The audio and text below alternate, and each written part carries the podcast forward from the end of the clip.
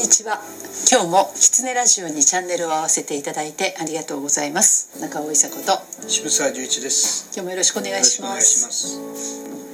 昨日一昨日かなたまたまねテレビであの1985年の森と老人っていうのを NHK でやってて、はい、でその映像が私たちが富良野の森にね、はい、その泥神さんを訪ねていた頃の映像なんですけど、はい、その中に倒木行進が出てきたの、はい、もう倒れた老木の栄養をもらって育っていくその若い芽たち。もうなんていい絵だろうと思いながらこうこれがいいよねって改めて思ったんですよね。これって何ですか？もうでそれはね私はその命あるものというふうに取ったんですけど要するにそのあの命をつないでもらった前には前の以前のものから私がもらうということですよね、うん、その命であり感性でありそのエネルギーになるものをその古いものからいただくというで育っていく。でそれで太陽を浴びて外から新しい光を浴びて中からその昔のものをいただきながら伸びていくというふうに見えました。うん、でそれを感激してね、うん、白洲雅子さんだとか、うんうん、森さんだとか、はい、随分その特に文学関係の方が書かれて、はい、それで、まあ、泥神さん有名になったっていう側面もあるんですね。はい、ただね、今度は自然科学の側から倒木行進って見ると、種は全部落ちてるわけですよ。何もあの木の上だけに種が落ちたわけではないんです。それでその種はみんな親からの遺伝子をもらってますから発芽をするんです、はい、ところがあの倒木の上に、うん、あの落ちた種だけが成長するんですよね、地面に落ちたものは雑菌だとか、それからペーファーだとか、要するに酸性アルカリ性ですね、その意味でみんな死んでしまうんですよ。結局ね、そのそれをそのまま私は今受け止めると、あの親に守られてるという感じがする。そうあのね、まさに、特定な親に守られた環境だけで、次世代は育つとい。う倒木行進の見方と、それからその世代がね次の世代の栄養になって、そして次の世代に美しく世代を渡していくというね、そっち側の側面が書かれる場合と、同じ倒木行進でもこう2つ取り方で全く違うものになるということですね。なるほどね、えーで確かに倒木の上に当たれば、先ほど中尾さんもおっしゃったように、日は当たるんですよ他のものより。そうですね。それから何よりも雑菌がいない。し、それからペーハーも育つのに一番いい状況になっている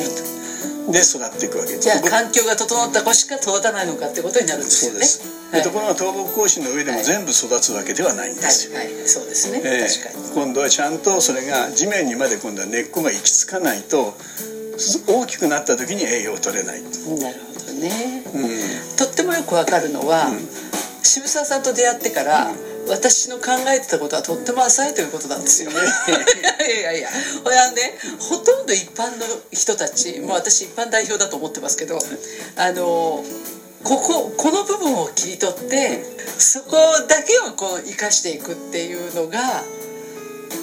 ほとんどだと思うんです。うん、だけどね、うん、物事をこう変えていったりとかね作っていく時には、うん、やっぱり美しいストーリーが真ん中にないと、次のあのみんなは納得してくれないですよ。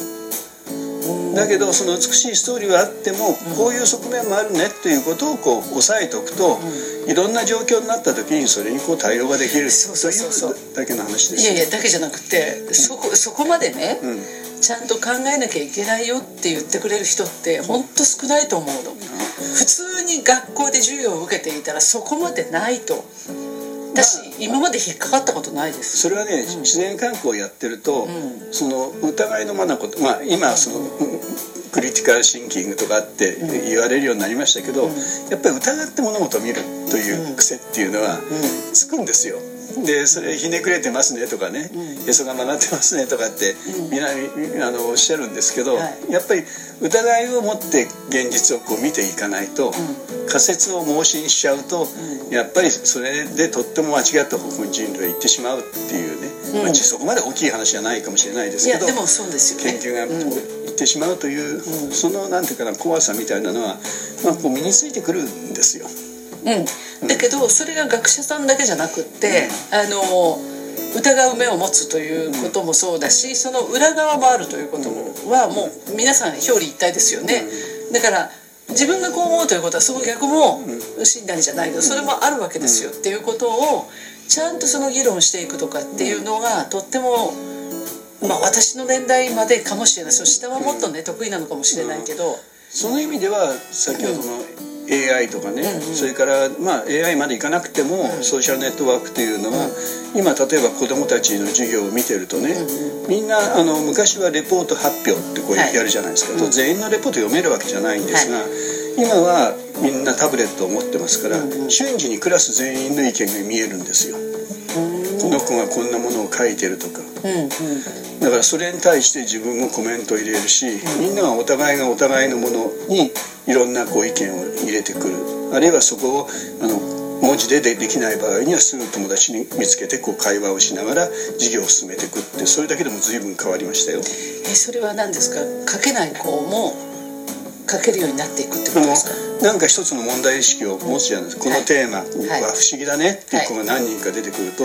そこにみんながこう図書館に行って調べる子もいれば、うん、ネットで調べる子もいれば教科書読む子もいて、うん、あるいは自分の考えを書く子もいて、うん、こうどんどんどんどん共通のあの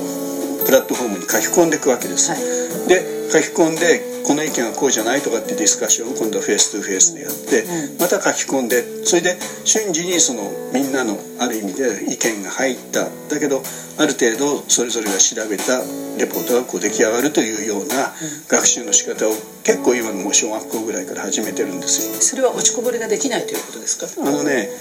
先生たちとこう話をしていくとね、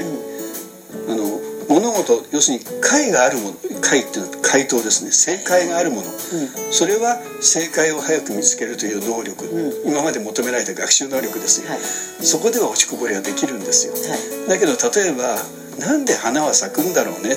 ていうことの興味は、それはあの正解がなかったりするんですよ、あるいはものすごくたくさんの解,、解があったりする、はいそのそれはなんで花は咲くんだろうねって興味さえ持ってれば間違いはないという今までのそう、うん、学習能力が速い子だとか、うん、頭の回転のいい子ということと、それからいろんな障害を持ってる子たちっていうのはあのみんなこの興味ってものにまとまればそこではもう差がなくなるっていうのが先生たちの見解ですね。なるほどね、うん。私昔国語でこのはい、この言葉は何を指していますかっていうのを、うん、私なりの言葉を書いたら、間違えて「×」って出されたのね、それがなくなるということですね。それがなくなるということですへえそれは素晴らしい。ただその先生の中にはね、うん、そうそれを×とする人もいるでしょうけど、まあ、教育っていうのは絶えずこう、その先生は昔の教育を受けてますから。そうですよね、うん、だけど今の教育はそういう、特にまあ今回タブレットができてねさっきの AI と逆の側面ですけど、うん、それによってそういうことがなくなってきたということはあるんです。へえ、うん、例えばそれがね、うん、そのそれでも言葉を持てない子供もいますよね、います。ね、はい、その子たちは別の能力を探してくれたりするんでしょうか？いやそれは自分で見つけていくということでしょうね、うん、本当はだけど別の能力を探す、こんなものものから探せるよというのは、うん、大人がやっぱり提供してあげなきゃいけないのかもしれません。ねうん。何もない子っていないと思うんです何もない子は絶対いないですね。なのであの私は好奇心の旺盛だったからいろんなものに手出したがったけどそれできない子がいてそれはなんかあのみんな諦めないでほしいなと、っていう気がしますよね。そうですね。あの本当にあの親の私たちの世代が思わなきゃいけないことは、はい、今まで能力と言われたものは、うんうん、そのこの高度経済成長からこの産業社会からね、うん、今の右肩上がりを作っていく社会のための能力であって、はい、そうです。それがもういろんな場所でもこう否定をされて、うん、その環境問題から経済から何からでそれが否定をされていって、うん、じゃあどう続いていくかっていう社会にもう変えようといった時に、はい、その能力は逆にもう本当に全体の能力そんな小さなもの、はい、今まで学校ではその能力が重要ですと言ってたその能力というのは、うん、たくさんある能力の一つにしか過ぎないんだということは、今もはっきりしてるんだと思いますね。よかった、うん、そういう意味では私の時からね私その走りでしたから、はい、なんか今今の時代だったらもっと頑張れたなっていう気がします。時代のせいにしないこと 今日もキツネラジオを聞いていただいてありがとうございました。キツネラジオは毎週月曜日に更新の予定です。来週もまたチャンネル登録をして聞いていただけると嬉しいです。それではまた。